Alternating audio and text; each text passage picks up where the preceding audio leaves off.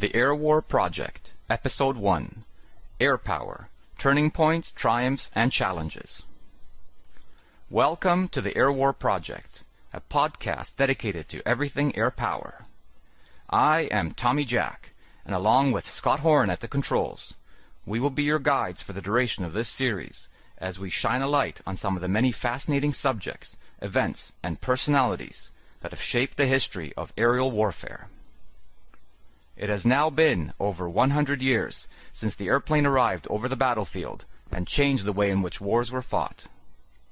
The Air War Project will take you on a journey through the fascinating world of air combat, aircraft histories, great pilots and leaders, campaigns that changed wars, and the great ideas that shaped air power. Today's episode, Air Power, Turning Points, Triumphs, and Challenges, will serve as a sort of general introduction to the subject and range far and wide, covering the turning points over the past century where air power reached a crossroads and took a new direction.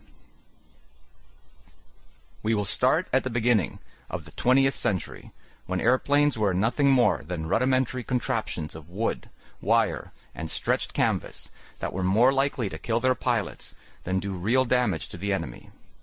And will conclude with today's integrated and networked weapon systems that seem to have more in common with science fiction than their piston-powered progenitors. In between, we will touch upon air power's stunning growth during World War II, its leading role in the beginnings of the Cold War, its manifest limits as shown in Vietnam, and its resurgence during the 1980s as part of the microcircuit-driven revolution in military affairs. Lots of stuff to cover, so let's get the ball rolling. Alright, so, as announced, let's turn to the earliest days of the airplane and the thinkers who shaped emerging conceptions of air warfare. So perhaps we can start with a statement about what air power is and how it's come to be defined. Air power, broadly speaking, is the ability to project military power from the sky and increasingly space and even cyberspace to influence the behavior of people or the course of events. It can also be considered as the total potential of a nation to deliver effects from the sky. But however you define it, powered flight, and along with it the practical concept of air power, begins in earnest in 1903 with the Wright brothers' first flight at Kitty Hawk, North Carolina. Although their first flight was a milestone in the history of aviation, it received a muted reception in the press, and was initially either outright doubted or dismissed as not long or high enough to be relevant. But the brothers quickly built on the knowledge of that first flight, and designed ever more refined versions of the Wright Flyer, so that within just a few short years, they had a fully controllable airplane at their disposal. European inventors were not far behind with notables like Gabriel Voisin, the Short brothers, and Brazil's Santos Dumont making rapid progress on controlling their flying machines. But thinking about air power begins much earlier than that. And here is where we turn to the great authors of fiction and the visionaries, H.G. Wells being most prominent among them. It might be said that air power and even more so strategic air power, the knockout blow from the air, was an idea waiting for an implement. A sort of proto-theory of air power existed in the popular imaginations of authors, inventors, and theologians alike, well before the controlled, powered flight that made its execution possible. Flight was a divine power, and the heroes of mythology often featured some ability to command flight whether it was the ancient Greeks who imagined lightning bolts from the sky, delivered unerringly by not always benevolent deities, or the Romans who worshipped flying gods such as Mercury the Messenger. The concept of flight was reserved for divine beings, and birds, of course. And for those mortals who might want to try it, the hapless mythological duo of Icarus and Daedalus stood as a cautionary tale of the hubris of human-born flight. By the 19th century, the inauguration of the industrial age, and along with it the burgeoning concept of total war, began to impact the fictional conceptualizations of aircraft as instruments of war. Albert Robida's 1883 work, War in the Twentieth Century, discussed the possibility of unimpeded aerial bombardment by flying machines against defenseless population and industrial centers. Ivan Bloch's 1898 multi-volume treatise on warfare echoed a similar sentiment. Rapid technological progress implied a great potential for the air weapon, so great that a British officer studying its future impact on warfare suggested that the mere arrival of an aerial fleet over the enemy capital would probably conclude the campaign then and there. But of all the air power visionaries, H.G. Wells is most associated today with the type of air power prophecy that would come to define the movement. His terrifying fictional accounts of future war, notably in The War in the Air and in The World Set Free, portended most vividly the potential of air power to hold entire nations hostage and effect civilizational collapse. Aircraft operated in the third dimension, a medium that held no regard for geography and respected no national sanctuaries. All targets were exposed to attack from the air regardless of the defending land forces in being. Wells observed, in the air there are no streets, no channels, no point where one can say of an antagonist, if he wants to reach my capital, he must come by here. All directions lead everywhere. If aircraft could bypass fielded armies and ignore geographic constraints, then a nation's nerve system, military historian Basil Liddell Hart enthused, would no longer be covered by the flesh of its troops. To its rapidly coalescing support base in the military and civilian spheres, the airplane revolutionized warfare and rendered obsolete historical assumptions about war. How could it not? The airplane's ability to bypass historically seize the enemy by the throat signified a revolutionary change in warfare. Air power, its most strident advocates maintained, was first and foremost a psychological weapon, capable of producing effects far in excess of its material destructive potential. Wells's narratives of unfettered destruction from the air resonated in the popular imaginations of millions of readers, and brought to light the type of psychological effect classical air power theory would be founded upon. Indeed, the psychology of fear so pervaded early conceptions of air power that its accompanying language developed suitably emotive characteristics. Terms such as nerve centers, vital centers, shock, sudden paralysis, and brain warfare permeated the early air power lexicon and evoked images of warfare unlike any which had been practiced before.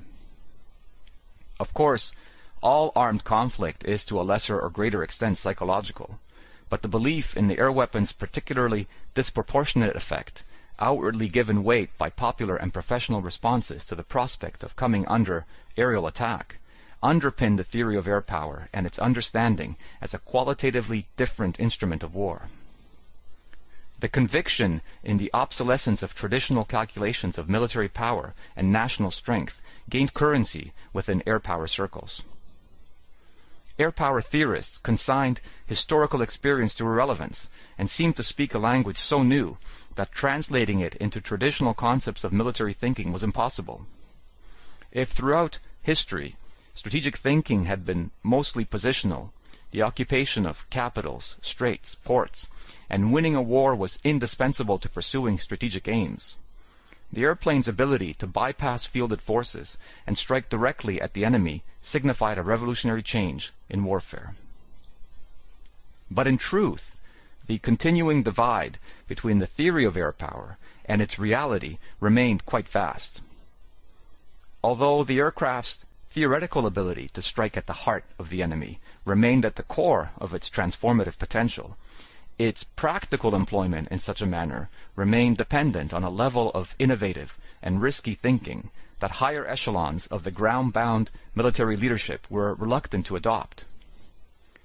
Air Power's supporters resided primarily in the civilian ranks and in small pockets of visionary but junior professional cadres who were regarded by the senior military leadership rather as Jules Verne types, harmless and occasionally amusing, but needful of monitoring lest their ideas become too fanciful and disruptive.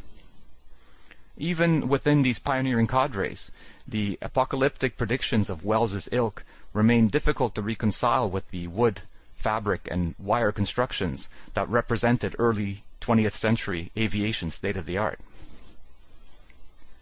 And so it would take a world war to give impetus to the fledgling air weapon as a viable tool of warfare. As part of this process, during which airmen overcame the military establishment's entrenched opposition to the aircraft as a war weapon at all, let alone a war-winning weapon, airmen doggedly fought an uphill battle against the orthodoxy of conventional military thinking. It was a rather ironic process.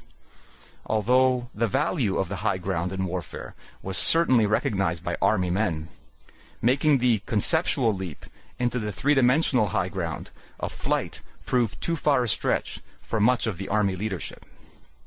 The scale of the problem for airmen was formidable. In 1913, French Marshal Ferdinand Foch opined dismissively, Aviation is fine as a sport. I even wish officers would practice the sport, as it accustoms them to risk. But as an instrument of war, it is worthless. The outlook in Britain was no better. Conventional thinking accepted aircraft as useful in battlefield spotting, but foresaw little more. In America, Army leadership envisioned the airplane in similarly unimaginative terms as an adjunct to ground armies and operating within the confines of existing doctrine and tactics. Such thinking should hardly have been unexpected. Although militaries often pursue the latest technological developments, they do not in a strict sense always pursue innovation. As large, rigid bureaucracies, militaries often prefer to adapt new technology to fit existing missions and methods. As a consequence, airmen coexisted in the same doctrinal space as advocates of armor, their contemporary land-based harbingers of change. Like the aircraft, the tank's advantages of speed and mobility were initially hobbled by restrictive methods of employment, notably being tied to the infantry. And this point is as good as any to turn to our military air power theorists, the Italian General Giulio Douhet, the British Marshal Hugh Trenchard, and the American General William Billy Mitchell. Of course, there were many other thinkers who impacted the early development of air power. Slessor, de Seversky, Gorrell come readily to mind. But it was Douhet, Trenchard, and Mitchell who have historically come to define the movement to promote the airplane as a weapon of war and establish independent air forces with autonomy over their own operations. Of course, all three dealt with the same fundamental problem that their belief in the revolutionary nature of air power was neither universally accepted by their superiors nor easily put into practice given the technology of the time. Although the airplane had made great strides during World War I, it was not nearly enough to secure its hoped-for preeminent position within national defense hierarchies. Air power had been largely used as a supporting element for the ground battle and not the war-ending instrument of destruction predicted by its proponents. Observation and reconnaissance, followed by attack, were its primary functions. It was in many ways perceived and utilized as an extension of artillery, both as its eyes and its reach. In this use it offered many advantages. It could, for instance, attack positions on the leeward side of a hill or behind man-made obstructions. It was also valuable for reconnaissance, behind the enemy lines to observe and spot mass movements. The immense value of aircraft as a support element was quickly recognized, and that in itself represented tremendous progress. The fighter mission, developed early in the war as a response to the reconnaissance and attack roles, was one unexpected development in air power. Its tasking was to allow observation and attack aircraft to operate freely to deny enemy aircraft similar operations, and to generally inflict as much damage on the enemy as possible. But if these were to be the only roles for air power, then its continued subordination to ground elements seemed logical. But the theorists argued, and almost had the chance to prove, that the true usefulness of air power was in the long-range bombing of enemy cities and industries far beyond the stalemate of the battlefield trenches. the creation of the Inter-Allied Independent Air Force in 1918, led by Hugh Trenchard, and designed to take the war effort directly to the enemy capitals, was a concrete step in that direction. It was imminently to go into action when the armistice was signed. And so, for air power advocates, the First World War ended too early. Air power was in the ascendancy, and if the bomber would always get through, as the popular expression of the time went, growth in the effectiveness of the bomber, air power supporters argued, would by 1919 have brought Germany to its knees. And there were reasons to believe a paradigmic change was in the offing. The massive Handley Page V-1500s of the Independent Force had at last reached the Western Front, imminently to be used against Berlin. Mitchell and the U.S. Army Air Service, which like its British counterpart had been hampered by a dearth of suitable airplanes, was undertaking similar preparations. But time ran out for the airmen before their revolutionary plans could take flight. And what they had to show for their efforts was a mixed bag of results. During the war, the Battle of St. Mihiel saw an unprecedented mass force of 1,500 aircraft, led by Mitchell, conducting successful fighter and attack missions in support of advancing ground units. This was undoubtedly a huge step forward for air power, and was rightly feted for years afterwards. But it was not strategic. The best known strategic attacks were conducted by Germany against London as early as 1915 and could justifiably lay claim to pioneering the practical concept of city bombing. But these raids were sporadic, lacked accuracy and payload, and were generally susceptible to countermeasures, particularly in the case where Zeppelins were employed as the bombers. Still, these actions were notable for their novelty and the real fear that they instilled in London's population, and, it must be said, the resources in men and material that they diverted from the front for the defense of the city, but otherwise were almost insignificant from a military point of view. The war indisputably confirmed at least one general principle of air power, that geography, or island status as was the case in Great Britain, was largely immaterial to the projection of power deep into the mainland. The airplane allowed the combatant not only the ability to attack enemy fortifications at the front line, but to sidestep the battlefield altogether and strike at the centers of enemy power. Here the theorists were absolutely correct, even if the state of the art of aviation design could not quite yet match its potential.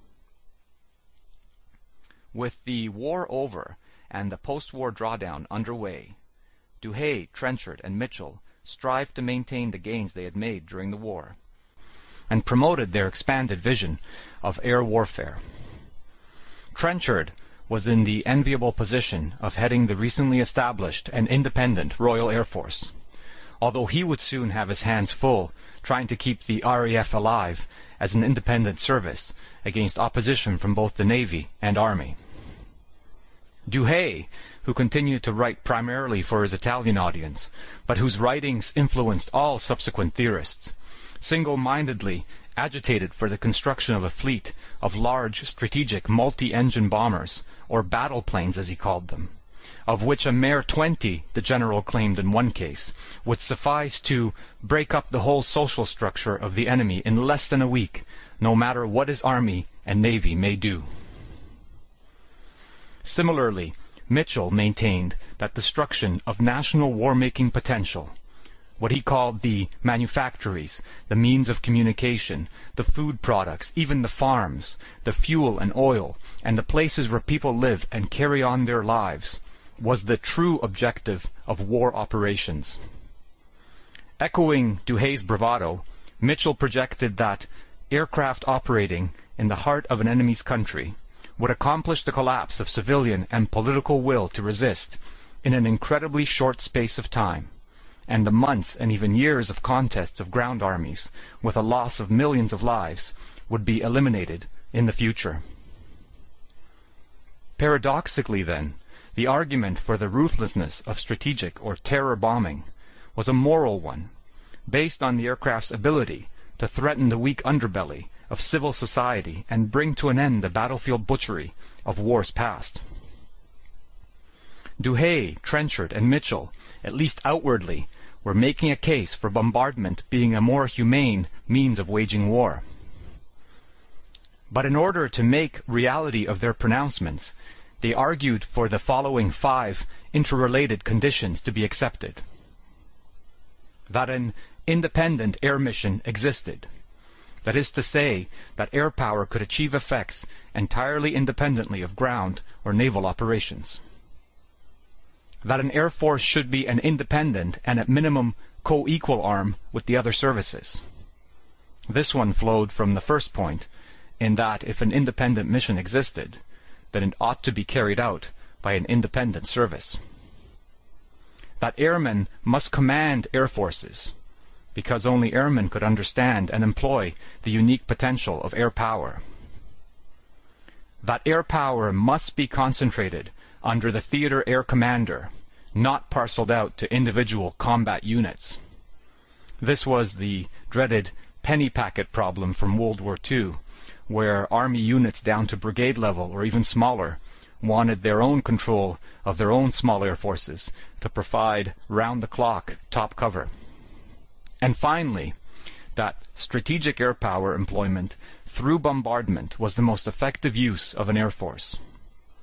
That last point meant that gaining command of the air through primarily offensive air operations was the proper employment of air power, and that once achieved, neutralizing or destroying the enemy's vital centers by targeting strategic targets, however those were defined, was the final and war concluding objective of an air campaign.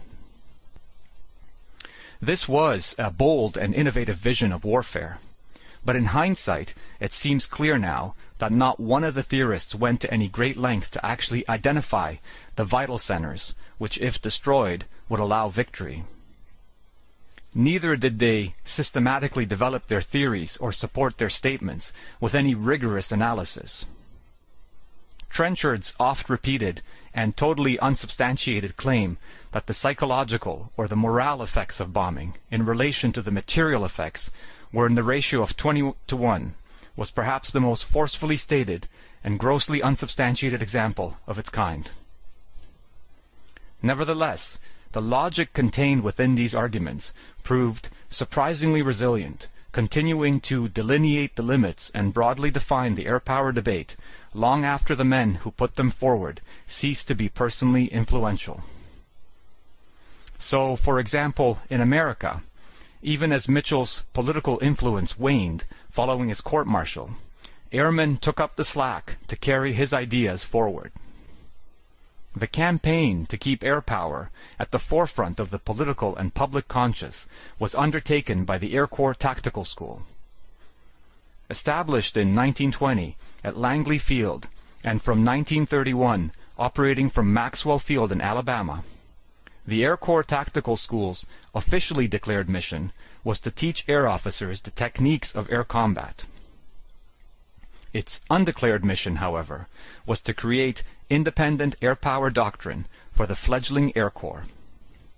American strategic bombing theory, codified in clearly defined doctrine, was born, nurtured, and implemented within Maxwell's closely knit fraternity of airmen. The school's thinking on the employment of air power focused on the capabilities of yet to be developed four-engine bombers, equipped with the precision sighting instruments necessary for pinpoint targeting.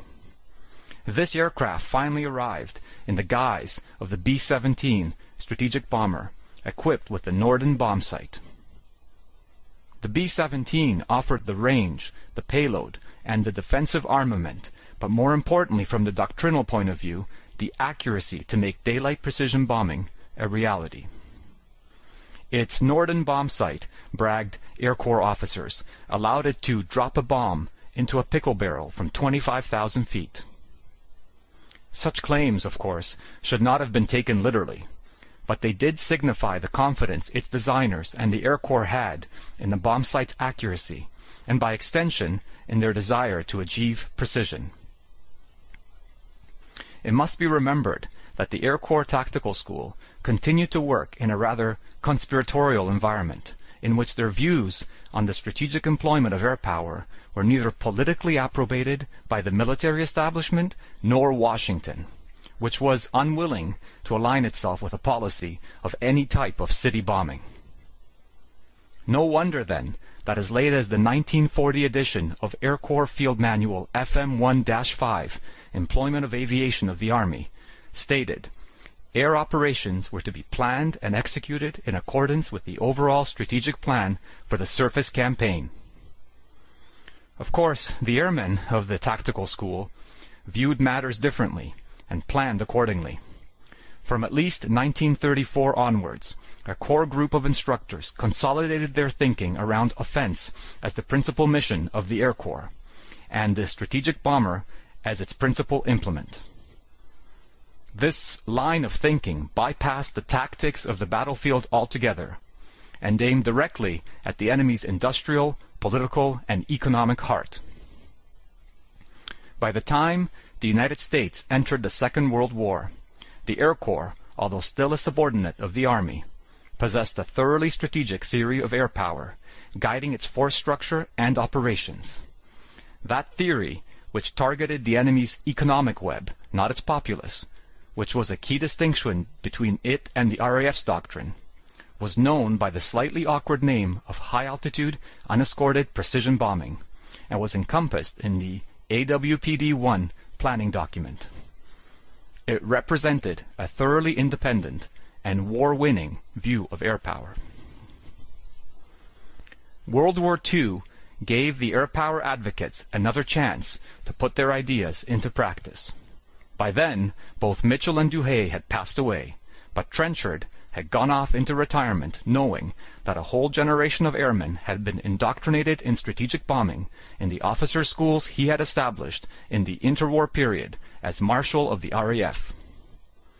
Although the war saw the employment of aircraft on an unprecedented scale, and the establishment of the nearly independent United States Army Air Force, the existing gulf between the promise of air power, as outlined in doctrine, and its reality continued to remain quite vast.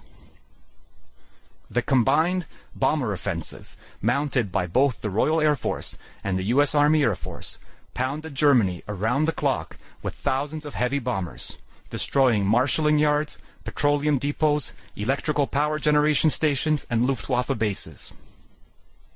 And yet, German industrial output continued to rise rather than fall through 1944. The much touted civilizational collapse simply did not happen, and it was not until Allied forces were at Hitler's doorstep that Germany conceded defeat. Other aspects of the theory weren't working out as planned either. Unescorted bombers were picked off with ruthless efficiency by Luftwaffe fighters and AAA defenses. The bomber did always get through, but the cost in lives and materiel was stunning. Only after May 1944 did Army Air Force bomb totals exceed the total bomber losses over Europe as expressed in tonnage. The horror of the trenches had simply followed the bomber crews into the sky. Moreover, and despite the Norden bomb sight, the bombers had real trouble hitting their targets. Some estimates suggest only a 5% hit rate against city block-sized targets. Whatever the bombing campaign was, it was certainly not as Douhet, Trenchard, or Mitchell had predicted. The theorists had indisputably put forth innovative and compelling ideas about the employment of air power, but in doing so had let their imaginations run wild and failed to recognize the limitations of technology. Many of the scenarios proposed by them simply were not viable given the technology of the time. But it was more than just a technological limitation. Successfully bombing strategic targets required not only adequate range, payload, a true precision bombing capability, and all-weather systems. It also required a host of other capabilities without which the campaign could not work. Things like suppression of enemy defenses, accurate targeting intelligence, and a clear understanding of the link between target destruction and its coercive effect on the enemy. That modern day air power is still grappling with these issues today is indicative of how unrealistic they were when Douhet, Trenchard, and Mitchell proposed them. AWPD-1 and its successors stood on nothing more than the shaky ground upon which it was built. That is to say, decades-old popular air power preconceptions, transmuted into expectations of results, and ultimately codified, despite never being rigorously tested, as official service doctrine. Specifically, the strategic bombing theory, as developed by the tactical school, reflected a noble but untested desire to coerce a nation militarily through indirect political or economic means, rather than through sheer destruction and depopulation. In effect, to target machines and institutions, not people. The quite fundamental flaws in that theory, or even the fact that precision bombardment in practice resulted in area bombardment, hardly hindered the service from unifying behind it to achieve its organizational goals. On the contrary, the strength of the theory lay not in its factual accuracy, but in its ability to provide an unwavering air power narrative around which airmen could rally around to drive towards independence. Although the experience of World War II shook every one of the theory's assumptions to the core, it did little to dissuade the Air Force's rapidly ossifying strategic culture. And so the bombing continued, in part because of the prosaic reason that Allied air forces were set up at considerable expense and resources for strategic bombardment, but also because the bombers were indisputably having an effect on German and Japanese war-making potential. But more importantly, the airmen who had staked their reputations and the case for independence on strategic bombardment held on to the idea in the hopes that it would achieve what they claimed it would do. By this point, the political disincentives to change had become too strong. The truth was that the Army Air Force's air power vision did not stand up well to close scrutiny. How could it? The Air Corps Tactical School instructors who devised the economic web theory by which wartime unescorted high-altitude precision daylight bombardment was carried out had little background themselves in economics. Their web theory was based on anecdotal observation of Depression-era labor disturbances occurring on the eastern seaboard of the United States. The multi-billion dollar Wartime Expansion Plan, AWPD-1, was created by six staff officers over nine days working with adding machines in extreme heat and humidity, largely without intelligence information, while basing their calculations on practice bombings flown in clear weather and at low altitudes. It would take a political sleight of hand in the shape of the United States Strategic Bombing Survey and the tangibly better results of the Pacific Campaign to save the floundering doctrine of strategic bombardment, validate in principle, if not in detail, its claim to strategic decisiveness, and ensure that gains made during the war were consolidated into bureaucratic success of the post-war period. Independence remained the overarching organizational goal of the top Air Force leadership, and its impulse had grown so powerful as to prevail over any other consideration, moral or other. Wide-scale incendiary bombardment of Japanese population centers didn't resemble precision, and the atomic bombings of Hiroshima and Nagasaki made a mockery of the concept. But the sheer destructive power of atomic weaponry made any earlier misjudgments of air power doctrine immaterial. To the absolutist bomber generals, who had staked their careers and personal reputations on the veracity of their argument, the bomb's destructive power simply blasted away all doubts of the ability of air forces to win wars independently. Following the war, the difficult questions concerning the effectiveness of strategic bombardment were ignored by the public, Congress, the Air Force, and many others.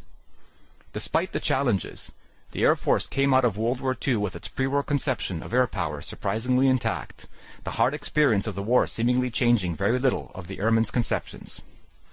Airmen instead directed the weight of their efforts to consolidating the considerable institutional gains made during the war. General Carl Spaatz, soon to be Chief of Staff of the post-war Air Force, enthused that air power was the first war instrument of history capable of stopping the heart mechanism of a great industrialized enemy and striking his military power at the core. Such statements suggest that the Air Force's post-war policies remained shaped by the need to ensure congruency between doctrine and organizational goals, the gaining of independence being most prominent among those. Either way, Air Force leaders recognized that neither political inclination nor public opinion was prepared to support a vast wartime military and industrial complex into the post-war period. Defense appropriations were cut from a wartime high of 40% to 4% of gross domestic product in 1947, while Air Force strength shrank from a high of 2.3 million personnel to its post-war low of 304,000. At about the same time, a Gallup poll of Americans indicated that if defense dollars were to be spent to contain Soviet expansion and guard against the possibility of an atomic Pearl Harbor, they would best be spent on a powerful Air Force. The Air Force responded with a comprehensive vision of post-war air power in which it would continue to fight America's wars efficiently, technologically, and more importantly, with far less manpower than required by the Army and air power's protective reach could efficiently extend to the defense of America's war-weakened allies in Europe and the Pacific. The Air Force thus staked its claim as the custodian and delivery agent of America's ultimate technological defense, the nuclear weapon. The nuclear-armed bomber, as a symbolic expression of America's technical, industrial, and military prowess, became inextricably linked to America's post-war security, its growing hegemony, and the vision by which the Air Force defined itself. Air power thus allowed America to come to grips with its new superpower status without making superpower commitments in troops and resources. AWPD-1 and its successors stood on nothing more than the shaky ground upon which it was built. That is to say, decades-old popular air power preconceptions transmuted into expectations of results and ultimately codified, despite never being rigorously tested, as official service doctrine. Specifically, the strategic bombing theory, as developed by the Air Corps Tactical School, reflected a noble but untested desire to coerce a nation militarily through indirect political or economic means, rather than through sheer destruction and depopulation. In effect, to target machines and institutions, not people. The quite fundamental flaws in that theory, or even the fact that precision bombardment in practice resulted in area bombardment, hardly hindered the service from unifying behind it to achieve its organizational goals. On the contrary, the strength of the theory lay not in its factual accuracy, but in its ability to provide an unwavering air power narrative around which airmen could rally around to drive towards independence. Although the experience of World War II shook every one of the theory's assumptions to the core, it did little to dissuade the Air Force's rapidly ossifying strategic culture. And so, the bombing continued in part because of the prosaic reason that Allied air forces were set up at considerable expense and resources for strategic bombardment but also because the bombers were indisputably having an effect on German and Japanese war-making potential. But more importantly, the airmen who had staked their reputations and the case for independence on strategic bombardment held on to the idea in the hopes that it would achieve what they claimed it would do. By this point, the political disincentives to change had become too strong. The truth was that the Army Air Force's air power vision did not stand up well to close scrutiny. How could it? The Air Corps Tactical School instructors who devised the economic web theory by which their practice of strategic bombardment was carried out had little background in economics. Their web theory was based on anecdotal observation of Depression-era labor disturbances occurring on the eastern seaboard of the United States. The multi-billion dollar expansion plan, AWPD-1, was created by six staff officers over nine days, working with adding machines in extreme heat and humidity, largely without intelligence information, while basing their calculations on practice bombings flown in clear weather and at low altitudes. it would take a political sleight of hand in the shape of the United States Strategic Bombing Survey and the tangibly better results of the Pacific Campaign to save the floundering doctrine of strategic bombardment, validate in principle, if not in detail, its claim to strategic decisiveness, and ensure that gains made during the war were consolidated into bureaucratic successes of the post-war period. Independence remained the overarching organizational goal of the top Air Force leadership, and its impulse had grown so powerful as to prevail over any consideration, moral or other. Wide-scale incendiary bombardment of Japanese population centers didn't resemble precision and the atomic bombings of Hiroshima and Nagasaki made a mockery of the concept. But the sheer destructive power of atomic weaponry made any earlier misjudgments of air power doctrine immaterial. To the absolutist bomber generals who had staked their careers and personal reputations on the veracity of their argument, the bomb's destructive power simply blasted away all doubts of the ability of air forces to win wars independently. Following the war, the difficult questions concerning the effectiveness of strategic bombardment were ignored by the public, Congress, the Air Force, and many others.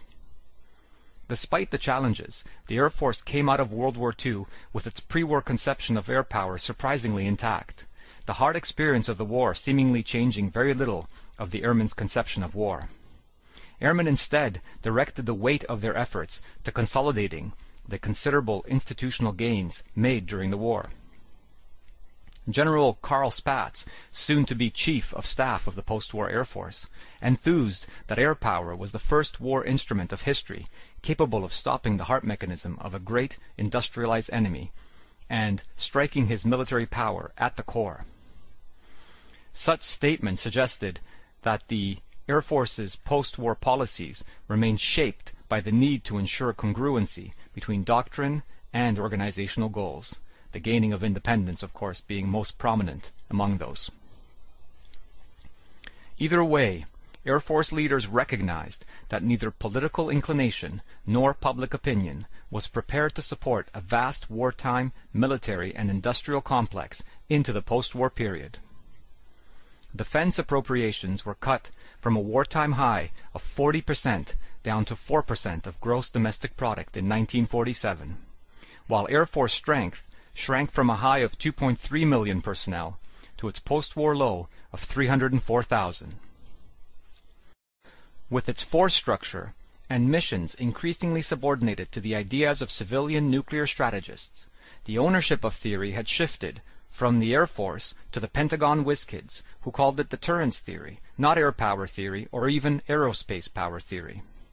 Although the effect of these changes was to decouple Air Force doctrine from national security strategy, the Air Force itself continued to remain wedded to the manned bomber and the absolute destruction of massive retaliation, even as the culture of strategic air power had ceased to make sense in anything but the most abstract sense, and even then only within the logic of its precisely defined criteria. A rapid succession of unanswered political and technological challenges followed. SAC was knocked off its high perch atop the defense hierarchy and sent tumbling towards organizational oblivion. For 15 years, the nuclear-armed strategic bomber had powered the SAC-dominated Air Force on a remarkable upwards trajectory. But the organization was now entering an unpowered ballistic phase of flight, initiating what Carl Builder described as a slow fall from grace.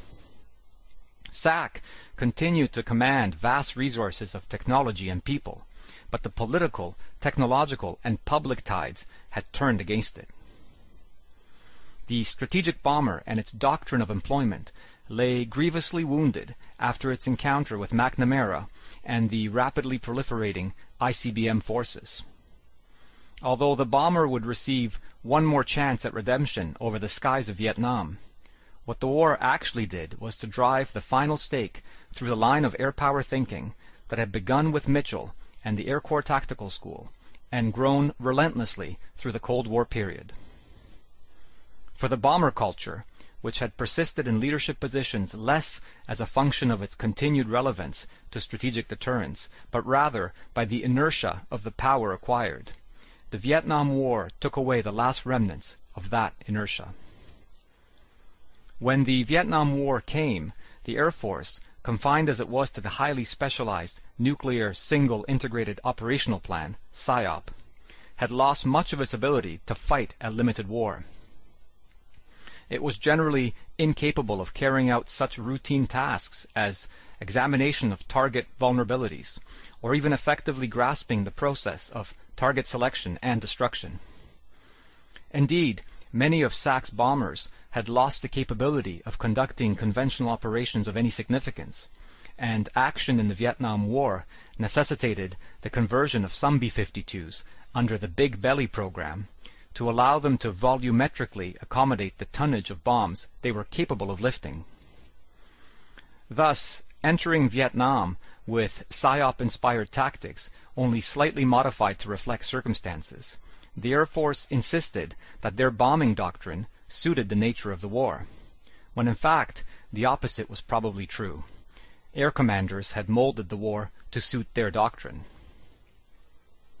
At the outset of hostilities, the Air Force Brain Trust, led by LeMay, but imminently to be succeeded by General Joseph McConnell, proposed a 94 target list geared more appropriately to the destruction of a major industrialized state's vital production facilities than to Vietnam's primarily agrarian economy and political circumstances. The objectives in Vietnam confounded air power orthodoxy, not only because the country possessed few of the technological things so defining of the American way of war, but because it readily substituted and expended people over things. One Vietnam-era pilot explained in exasperation, the enemy didn't produce or manufacture anything except people. Ultimately, strategic air power failed in Vietnam because the political objective of the U.S. government did not coincide with Air Force doctrine, and even more importantly, North Vietnamese society did not conform with that doctrine. The Air Force promised too much and found itself once again trying to reconcile the incongruities between its theory and quite readily demonstrable reality. Only now, far fewer players had any vested interest in ensuring that the mythologized efficacy of strategic bombardment be propped up. The political class had lost interest long ago, while SAC's strength within its own service, not to say anything of its standing within the inter-service hierarchy, had visibly diminished. So, despite operations such as Linebacker 2, which clearly did show some effectiveness in the coercive power of strategic bombing, the Vietnam War, on the whole, did not reinforce the case for the supremacy of strategic bombardment. SAC and its increasingly aging leadership of World War II era airmen was soon to be supplanted by the fighter pilots, who had made great gains during Vietnam and who would assume increasingly senior roles within the Air Force leadership hierarchy. The demographic change was stunning. Whereas in 1975, bomber generals outnumbered fighter generals two to one on the air staff, by 1982 no bomber generals remained on the air staff at all, and a fighter general would within three years be at the helm of SAC itself. This would lead the Air Force into an interesting 15-year relationship with the Army on an innovative doctrine to fight Soviet armed forces in Europe. I am speaking here, of course, of the Airland battle, but we'll have more on that later. With Vietnam over, the U.S. services turned to Europe and the alarming growth in Soviet military capability of the 1970s and 80s.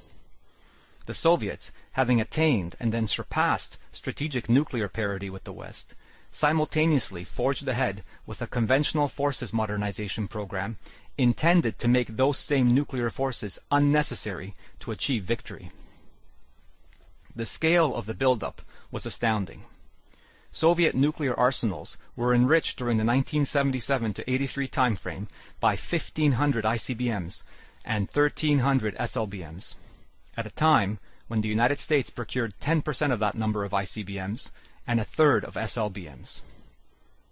At peak output in the years 1983 to 87, over 3,500 heavy tanks a year rolled off Soviet production lines. By the early 1980s, Soviet armored forces wielded a localized 5 to 1 advantage in tanks against selected elements of NATO. In the same time frame, Soviet air forces gained 250 bombers and 5,000 fighters at a time when the US purchased no strategic bombers and roughly 60% of the number of Soviet fighters. Soviet factories churned out a first-line fighter on average every seven hours, or the equivalent of a squadron a week, a wing a month. Moreover, across-the-board increases in the quantity of Soviet material were accompanied by concomitant increases in its technological quality and innovative doctrines of employment. One such area of doctrinal improvement was the increasing proclivity for night and bad weather operations, demonstrated to great effect by the Soviet client states of Syria and Egypt during the 1973 Yom Kippur War. The war would provide direction for modernizing and professionalizing the post-Vietnam U.S. Armed Forces by confirming the lethality of the modern battlefield, the importance of combined arms operations, and the mutual interdependence of air and ground forces. The Israeli Air Force lost 50 aircraft, almost all to SAMs, in the first three days of combat, and ultimately would go on to lose 115 aircraft out of a total of 500 in its inventory. Notably, the vast majority of losses, around a hundred, were to surface-to-air defenses. The Syrian and Egyptian air forces lost over 50% of their combined 800 aircraft fleet. Such high attrition sent shockwaves through both NATO and the Warsaw Pact, and forced serious revision of the logistical and war planning requirements for the European theater. Advances in microprocessor technology were now driving a revolution in ground and aerial warfare. New anti-tank missiles facilitated effective engagement ranges up to four times greater than had been possible during World War II. The U.S. Army's newly established Training and Doctrine Command, TRADOC, soon got working on the problem. Within a few short years, it would begin to produce innovative solutions to fighting a ground war against the Warsaw Pact that would integrate very closely armored forces with elements of the Air Force's Tactical Air Command. This cooperation would eventually lead to the doctrine of air-land battle. While the Army planned to fight the land war in Europe, the Air Force's continued post-Vietnam evolution saw it undertake a dramatic recapitalization of its aircraft and weapons fleet, introduction of improvements in training and education, and continuing to transform demographically. The capabilities and organizational significance of the Tactical Air Forces, the TAF, during the post-Vietnam period grew in leaps and bounds. The fighter pilots, now increasingly occupying leadership positions, almost universally accepted that the European theater would primarily be a ground theater in which the Army would take the doctrinal lead. Not only were the TAF historically predisposed to work that way, one TAC commander, for example, asserting that his commitment to supporting the Army was chipped in granite. But their recent experience working with the Army in Vietnam reinforced practically their statutorily mandated relationship. As a consequence, a large body of airmen and future commanders became accustomed to employing air power in a supporting role. And support they did the Army's plans for Europe. As TRADOC continued to refine its maneuver warfighting doctrines, the Air Force followed along in its wake. With fighter pilots in the lead, TAC and the TAF in general assumed a much greater importance in defining Air Force-wide roles and missions and the fighter and attack pilots were perfectly comfortable working with the Army and felt no desire to prove that they could win wars independently. By the time air-land battle became doctrine, it had already begun to significantly shape the Air Force's force structure, capabilities, and way of thinking about warfare. Anchoring European theater plans would be a generation of new fighters capable of night and all-weather operations deep within Warsaw Pact territory. By 1980, the TAF were fully committed to fulfilling their second echelon strike requirements. The Air Force adopted without reservation the microcircuit-driven environment of precision weaponry, night all-weather operations, and low observable technology. The Tactical Fighter Roadmap, largely based on the Army's vision for a joint war in Europe, called for force increases to 40 wing equivalents by the early 1990s. During 1982 to 1986 alone, the Air Force arsenal was enriched by 850 frontline fighter and attack aircraft, many of which were explicitly justified by the need to fight a conventional war in Europe, and many of which were pushing the limits of technology. Many of these high technology systems, the F-117s, the F-15Es, LANTIRN, AMRAAM, and others, came to powerfully and enduringly define Air Force capabilities and successes in subsequent decades, most notably during the 1991 Persian Gulf War, but to the present day as well. The tactical air forces received a tremendous infusion of aircraft, materiel, and technology, driven as they were by airland battle requirements and the rich years of the Reagan defense buildup. But TAC lost any pretense to the concept of air power as a war-winning instrument. Because the TAC position increasingly reflected the service-wide position, airland battle concepts found their way into the mainstream of Air Force thinking, particularly at the tactical and operational levels. By the time of the 1991 Persian Gulf War, Operations Plan 1002-90, the contingency plan for the region, effectively reflected air-land battle principles, i.e. not air-minded principles. The operations plan for the theater commands at USAFE and PACAF were similarly imbued. This was one level uh, of a stunning rejection of the line of thinking that had sustained American air power through the lean interwar years, given birth to an independent Air Force in 1947, and propelled it to premier status among the services during the Cold War years. So, despite having built up what was surely the most sophisticated and powerful Air Force in history, by the late 1980s, a splinter group of airmen that viewed air power through the prism of its broad historical context began to openly resist the Air Force's limiting relationship with the Army, determined to end its association with airland battle. This group challenged the reality that with TAC wedded to supporting the Army's warfighting plans and SAC sitting on nuclear alert, the true believers in strategic bombardment theory found themselves without a natural home a faction of airmen, led notably by Generals Michael J. Dugan and Charles G. Boyd, and Colonel John A. Warden, undertook to deliberately infuse contrary ideas into Air Force thinking about air power. These men, supported by a cast of active and retired senior officers, Major General Perry M. Smith most prominent among them, made up the nucleus of an air power revival that would see the return of the Air Force to an independently minded, strategically focused service. The movement solidified around opposition to the prevalent Army-centric thinking about air power. Warden vehemently disagreed with Airland Battle's treatment of air power as tactically supporting Army operations. Such a scheme, he argued, suppressed broad thinking about air power, and that to the air power reformists who pushed above all for broad concepts and ideas above tactics and technology was a cardinal sin.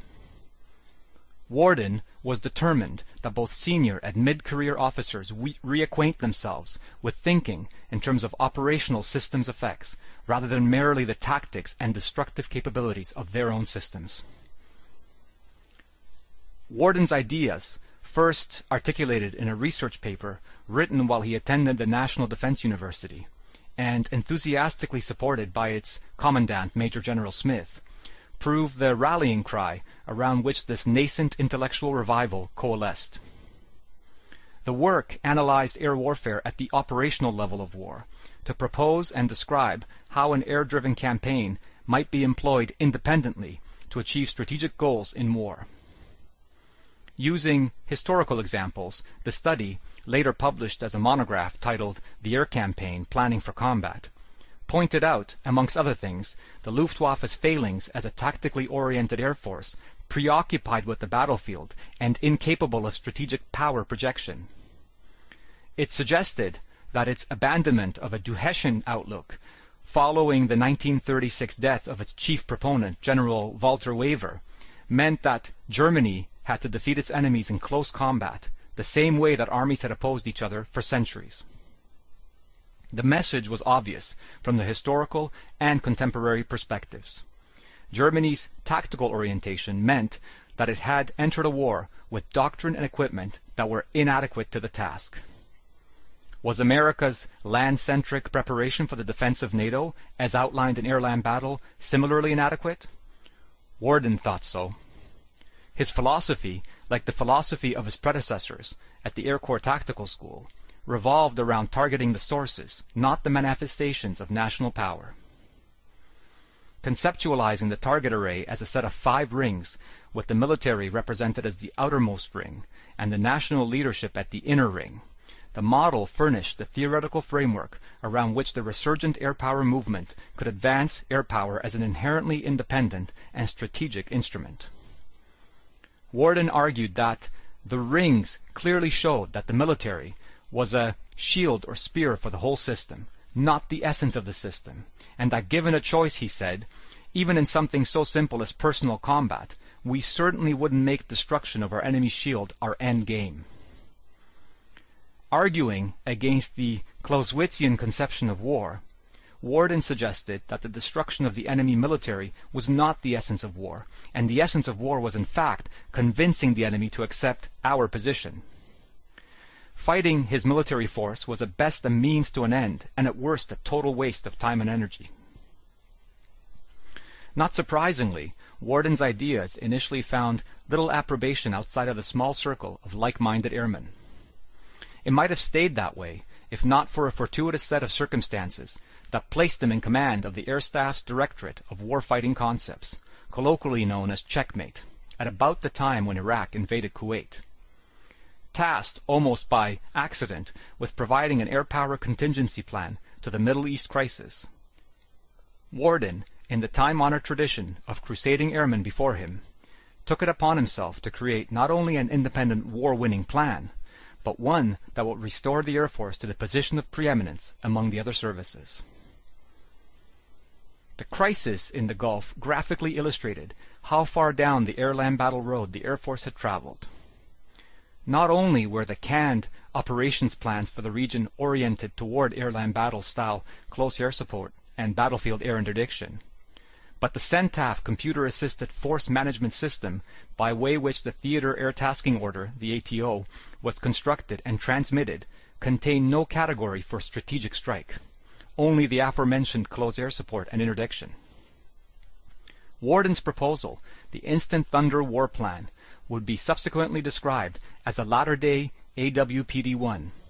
But the sometimes overlooked aspect of that comparison is that Warden, like his predecessors at the Air Corps Tactical School, was looking to create a document that would re-establish air power as a politically favored instrument of war.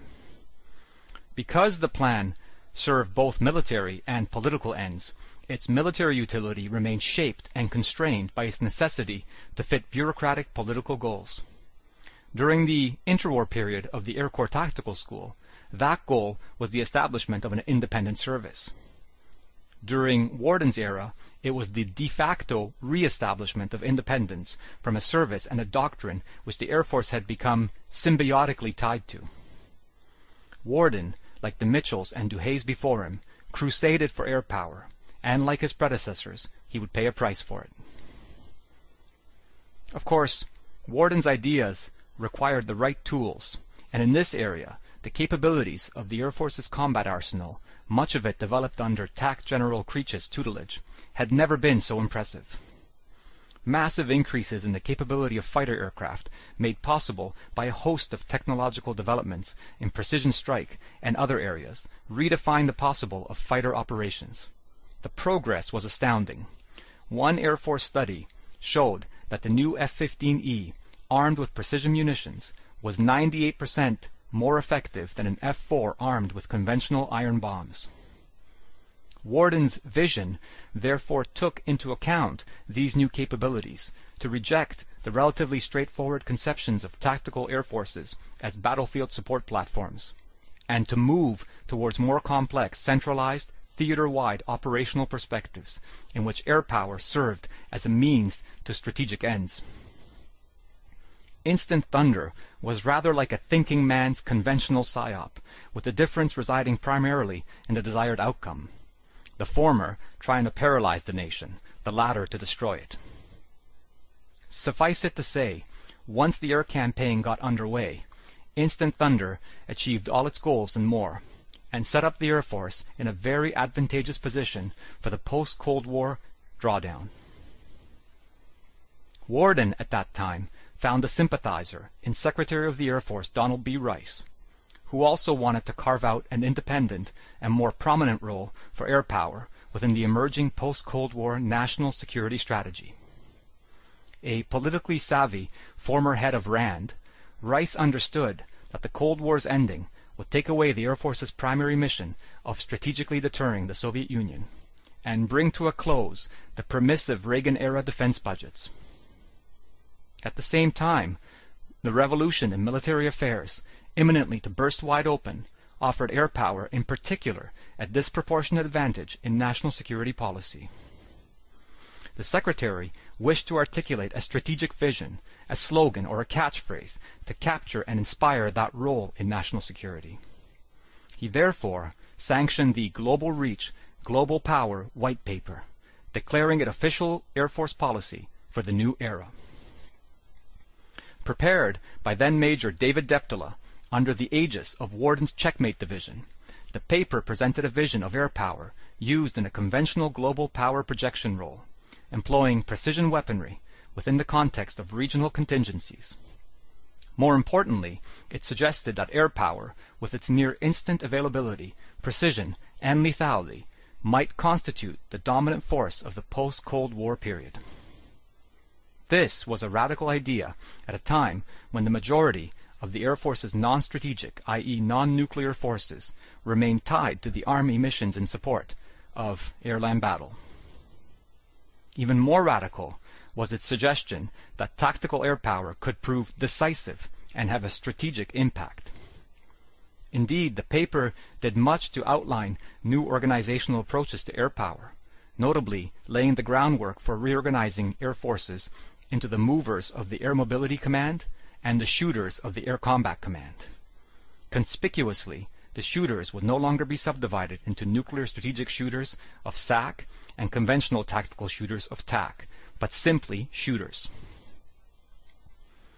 On the strength of the success of Instant Thunder, the ideas inherent in global reach, global power, entered the mainstream of Air Force air power thinking. Warden polemically argued that instant thunder demonstrated that through air power the United States could achieve virtually all military objectives without recourse to weapons of mass destruction. His boasts were not entirely overstated. The growing lethality of conventional precision weapons certainly approximated nuclear weaponry in its coercive effects.